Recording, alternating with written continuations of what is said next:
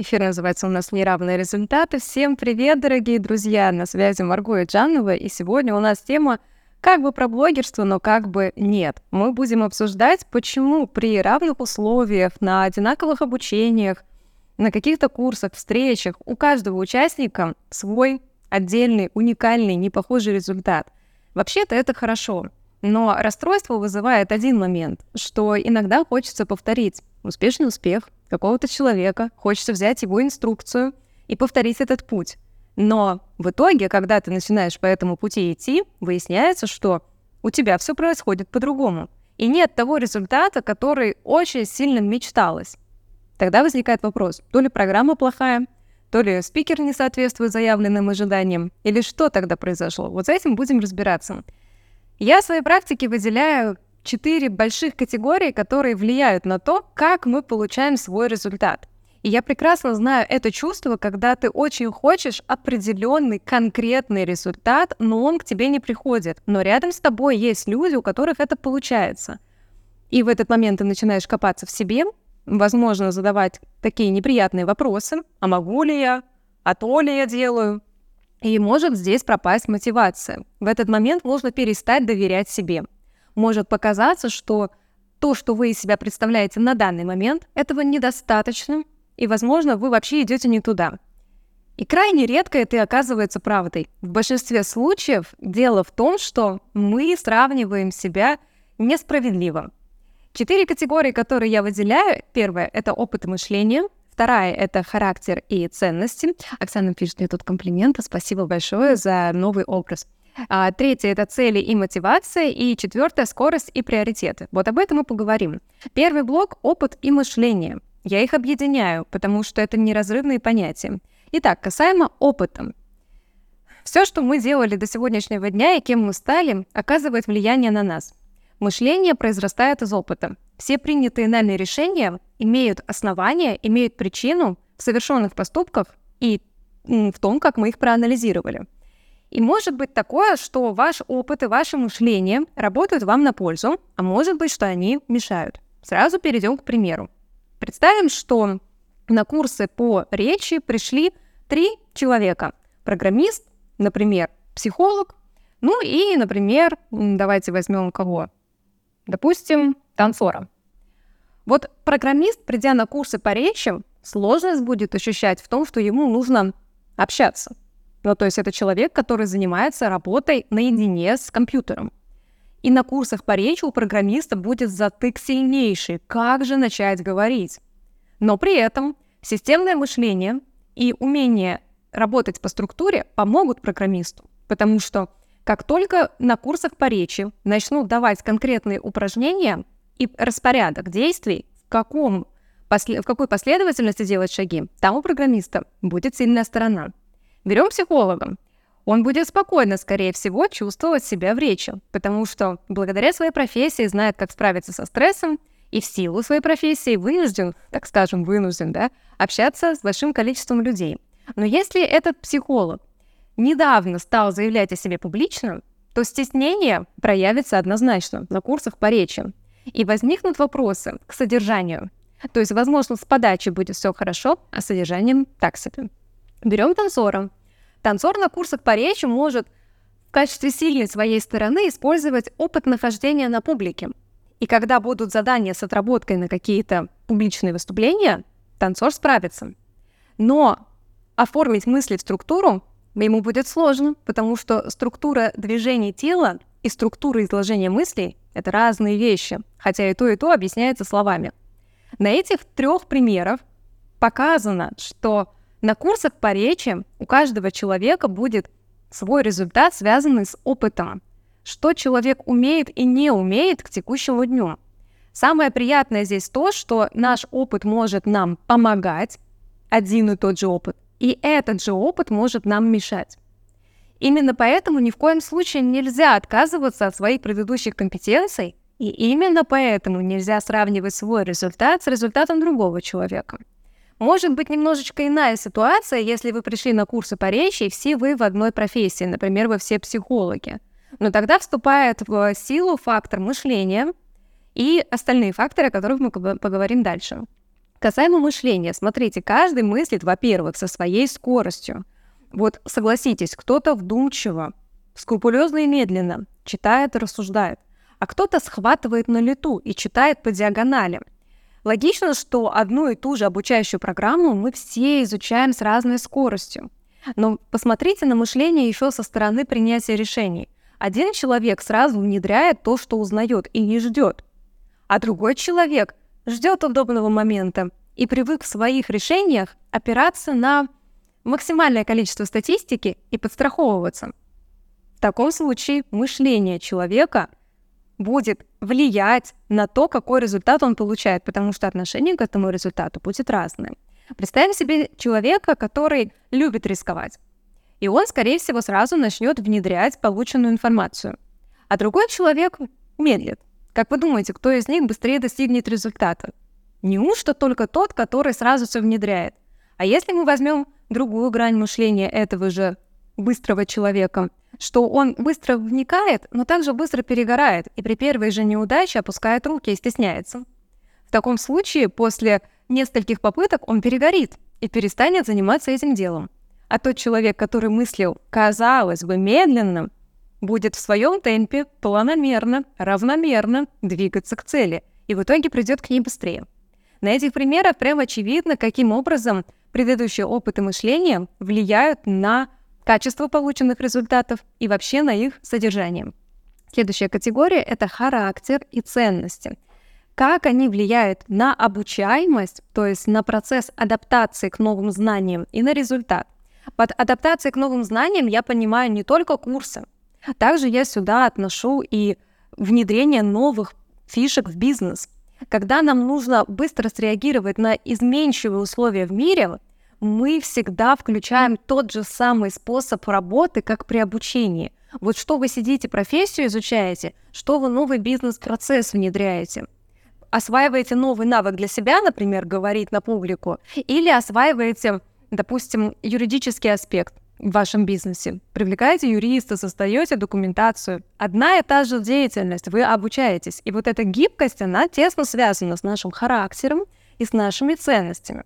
Характер, по сути, это список свойственных нам реакций, как мы привыкли общаться, отвечать, реагировать. Кто-то из нас вспыльчивый, а кто-то максимально тихий, кто-то импульсивно реагирует на слова и на новости, а кто-то старается не привлекать к себе особого внимания.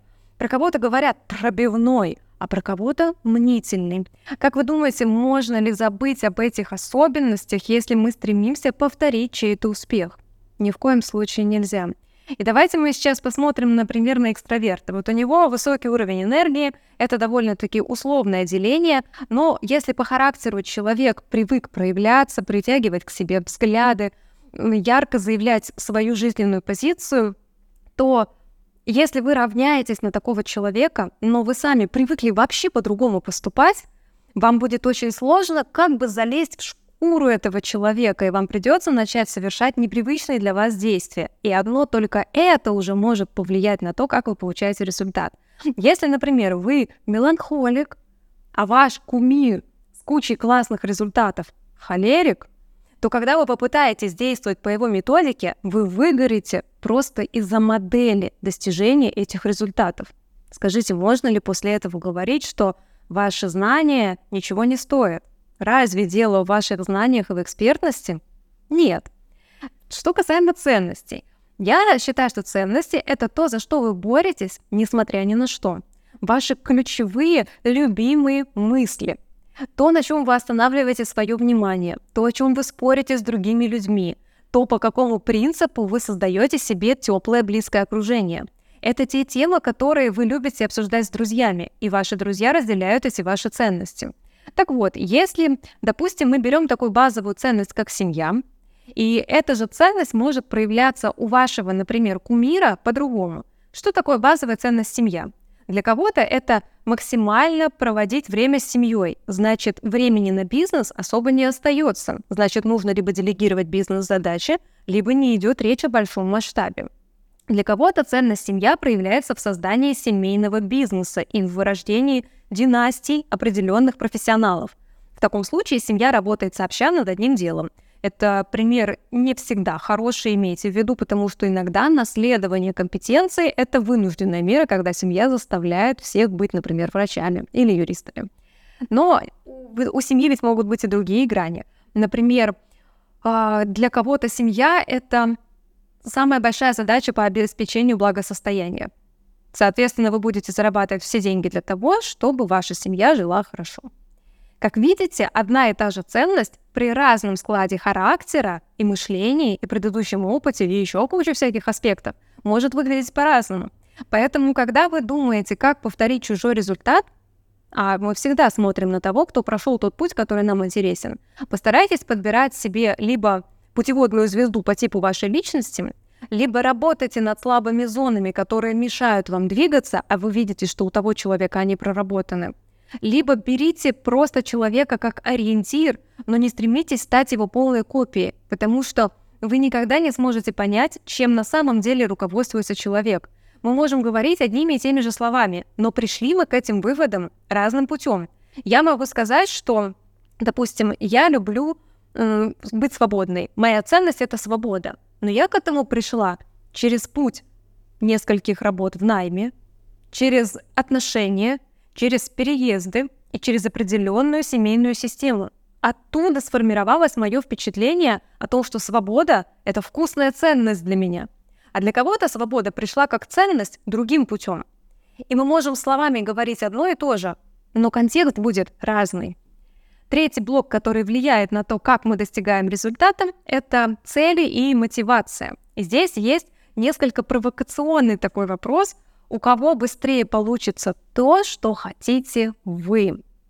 Это обидный вопрос, потому что чаще всего мы в качестве карты желаний, так вот, wish-list, wish-list, помещаем свои мечты, реализованные другими людьми. И хорошо здесь то, что раз они реализованы, значит это возможно. Плохо здесь то, что наши желания сбываются у кого-то другого. Вопрос, на чем фокусироваться. Так вот, цели и мотивация — это по-настоящему важные аргументы для вашего цели достижения. Допустим, ваша цель — раскрутить блог — ну вот вы вышли в социальные сети, вам хочется, чтобы ваш блог стал каким-то узнаваемым, влиятельным. Так вот, вы покупаете обучение по контенту, и с вами в группе есть еще другие ученики, и у каждого из них свои цели. Один хочет стать медийным и оказывать влияние на других людей, закрыть свою потребность в обучении, например, то есть чтобы мнение человека имело вес.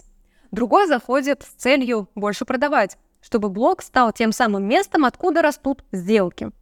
Третий человек, допустим, зашел просто познать себя. Ну, типа, делать нечего, не знает уже, чем себя занять, и решил разобраться в блогерстве. Например, как вы думаете, кто из этих людей с учетом их целей быстрее достигнет этих целей?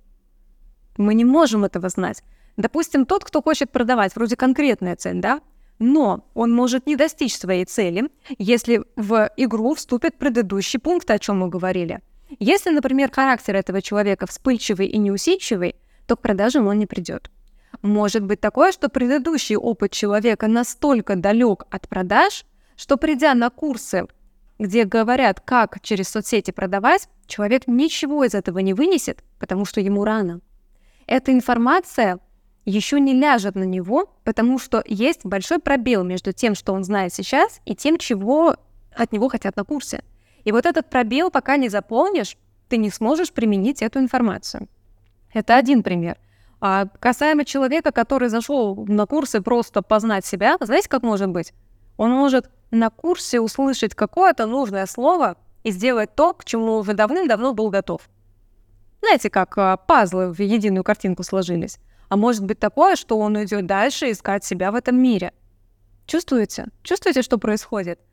Когда мы равняемся на кого-то и смотрим на чей-то успешный успех, мы вообще не понимаем, на какой точке развития находится этот человек и сколько шагов было предпринято до. И вот эти фразы, они, к сожалению, стали заезженными, баянными, но они по-прежнему не раскрыты. И вот сейчас мы с вами занимаемся тем, что на примере реальных ситуаций разбираем, почему у каждого в одинаковых программах разный, не одинаковый результат. Теперь касаемо мотивации. Да, вокруг нее много шуток, что когда ты хочешь, например, в туалет, тебе не нужна никакая дополнительная мотивация, у тебя есть конкретное физическое, физиологическое ощущение, и ты идешь в туалет. Ты не проходишь тренинги по тому, как заставить себя пойти в туалет, если ты хочешь в туалет, нет, ты идешь и делаешь. Но тем не менее, мотивация у каждого своя. Знаете, кто-то поставил цель, например, стать топом за этот год и будет использовать любые возможности для этого – а кто-то пришел попробовать. И согласитесь, что вы в разные этапы своей жизни были на каждом этапе.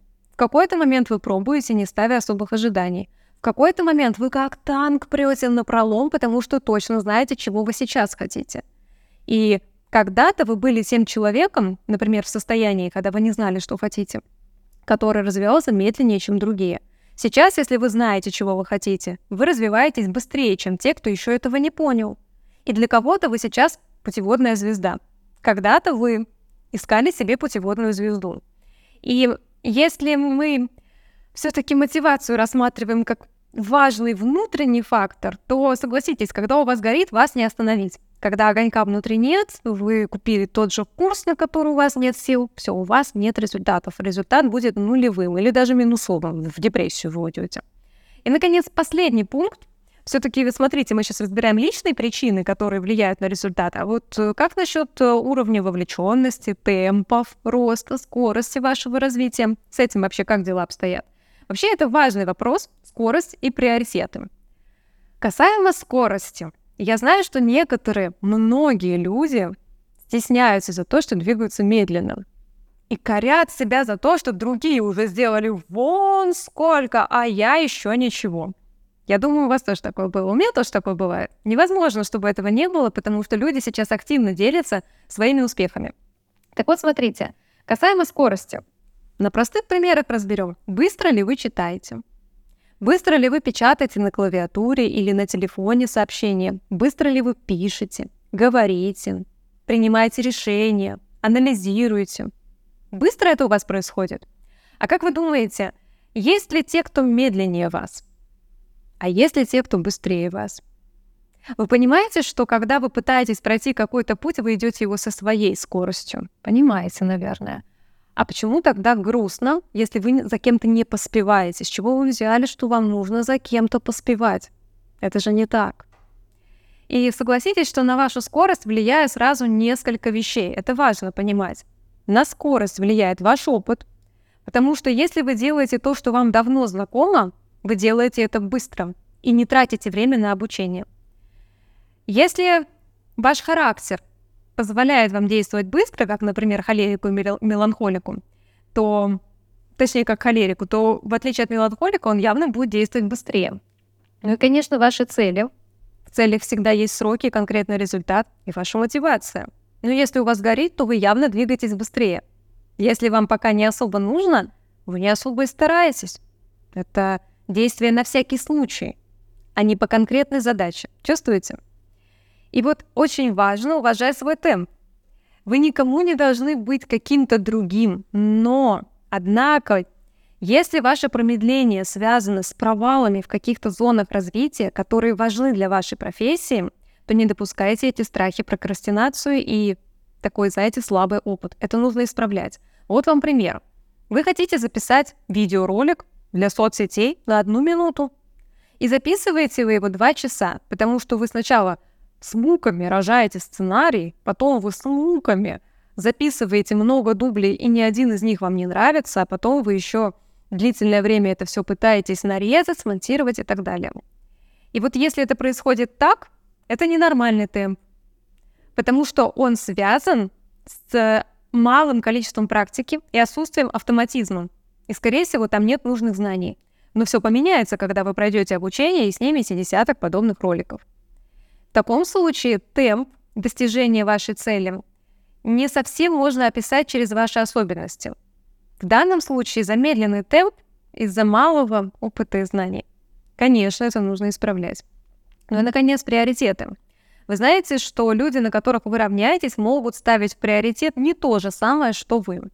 Например, вы сейчас смотрите за каким-то вашим кумиром, а этот кумир решил, ну давайте какую-нибудь такую задачу поставим. Ну вот, допустим, Я поставила себе цель стать максимально медийной и оказывать влияние на нишу соцсетей и блогерства за 2023 год. Для этого я выбрала такой способ, как публичные мероприятия, выступления и активное ведение блога. Ну и туда еще входит партнерский проект. В таком случае я буду вместо прогулки сидеть писать статью. Вместо просмотра сериала я буду смотреть обучающий курс. Вместо чтения художественной литературы я буду читать профильную литературу. Вместо отпуска я устрою себе контентные каникулы, когда буду снимать контент. Но это правда, это так и происходит. Вопрос приоритетов. И с одной стороны, люди на выходе увидят просто классный результат. Кстати, на восприятие этого результата уйдет доля секунды. Ну, типа, о, классный рилс. Но этот рилс рожден в ходе кучи попыток и в том, что на него был приоритет. Увидят, допустим, мою коллаборацию с кем-то в онлайн-проекте. Для меня это было многими часами продуктивного труда. Для восприятия это просто факт, запечатленный в одном предложении. Вот она провела вебинар. Но что нужно для того, чтобы провести этот вебинар? Вот у меня есть такой план, и у каждого из вас он свой. Поэтому давайте тогда сделаем выводы. Во-первых, я обожаю эту фразу. Никогда не сравнивайте свое начало с чьей-то серединой. Но имейте в виду, что сейчас вы точно находитесь не в начале. Это тоже важно понимать. Если вы впервые начали двигаться в какой-то нише, вы освоили новую профессию, то вы все равно не в начале, потому что вы не сегодня родились. Кучу решений вы по жизни уже принимали, которые оказывали на вас влияние. И то, как вы двигаетесь, мыслите, принимаете решения, с кем вы договариваетесь, с кем вы легко можете поладить, кто у вас в базе контактов, с кем вы можете выйти на коллаборации партнерства, это все результат ваших предыдущих достижений. Поэтому, начав новое дело, вы при этом не новичок по жизни. У каждого, безусловно, свои цели на курс, на нетворкинг, на поход в ресторан и на жизнь в целом. Поэтому не судите свой темп и свои цели по целям и по темпу другого человека. Нельзя измерять стратегии успеха по меркам других людей. Успех — это, знаете, как одежда, сшитая на заказ, по индивидуальным лекалам, с тканями от разных производителей из разных стран, с фурнитурой ручной работы — Успех создается каждым индивидуально. Это не значит, что мы не можем прийти к такому же успеху. Это даже не значит, что советы не сработают. Это значит, что каждый совет все равно будет по-своему адаптироваться в вашей жизни. Если вам скажут, напечатай 100 статей, и тогда ты научишься быстро печатать, возможно, вам потребуется всего 50 статей напечатать. И вы научитесь этому еще лучше, чем ваш кумир. А возможно, вам придется 200 статей напечатать. И разница лишь в том, какие знания у вас были до этого. Они вам либо помогли, либо вас притормозили. Но так или иначе вы придете к этому результату. Просто имейте в виду, что мерки советов будут отличаться. Вы можете сделать либо быстрее, либо медленнее, большим количеством повторений или меньшим количеством повторений. И только вы знаете, какой ценой вам дается каждый шаг. Никто не вправе вас судить или оценивать. И вы тоже. Когда вы судите или оцениваете чьи-то темпы, результаты, шаги, предпринятые действия, вы смотрите очень-очень однобоко, со своего одного бока. Но у человека совершенно другая вселенная. И поэтому, приходя на курс, на тренинг, в наставничество, начиная любое новое дело, помните, глубина лужи для каждого ощущается по-разному. Рядом будет идти овчарка и той терьер через одну лужу то терьер будет идти по горлу, а овчарка, замочит только пяточки. Если вы спросите у этой собаки, у каждой, ну еще глубокая лужа или нет, понимаете, что вы получите разные ответы. Вот со всеми обучениями по жизни и по работе, которые мы хотим внедрить для своего результата, та же самая история. Мы хотим результата, как тот человек, который создал это обучение и прошел какой-то путь. Мы даже готовы пройти тот курс, который он советует нам выбрать настроить свой компас. Но мы упускаем тот момент, что карта местности у каждого своя. Не упускайте этот момент. И главное, с вами все окей. Просто трезво и честно выставляйте к себе ожидания. Основная мысль сегодняшнего нашего общения, что при равных условиях, в равных курсах, возможностях и бизнес-среде у всех будет разный результат. И это нормально. Очень надеюсь, что сегодняшний эфир вдохновит вас на то, чтобы спокойно заниматься своим делом и поверить в то, что у вас уже всего достаточно для того, чтобы добиться того, чего действительно хочется именно вам. С вами была Марго Иджанова. Увидимся через неделю на традиционном бизнес-сериале. Ваши инсайты можно писать в комментариях. До новых встреч. Пока-пока.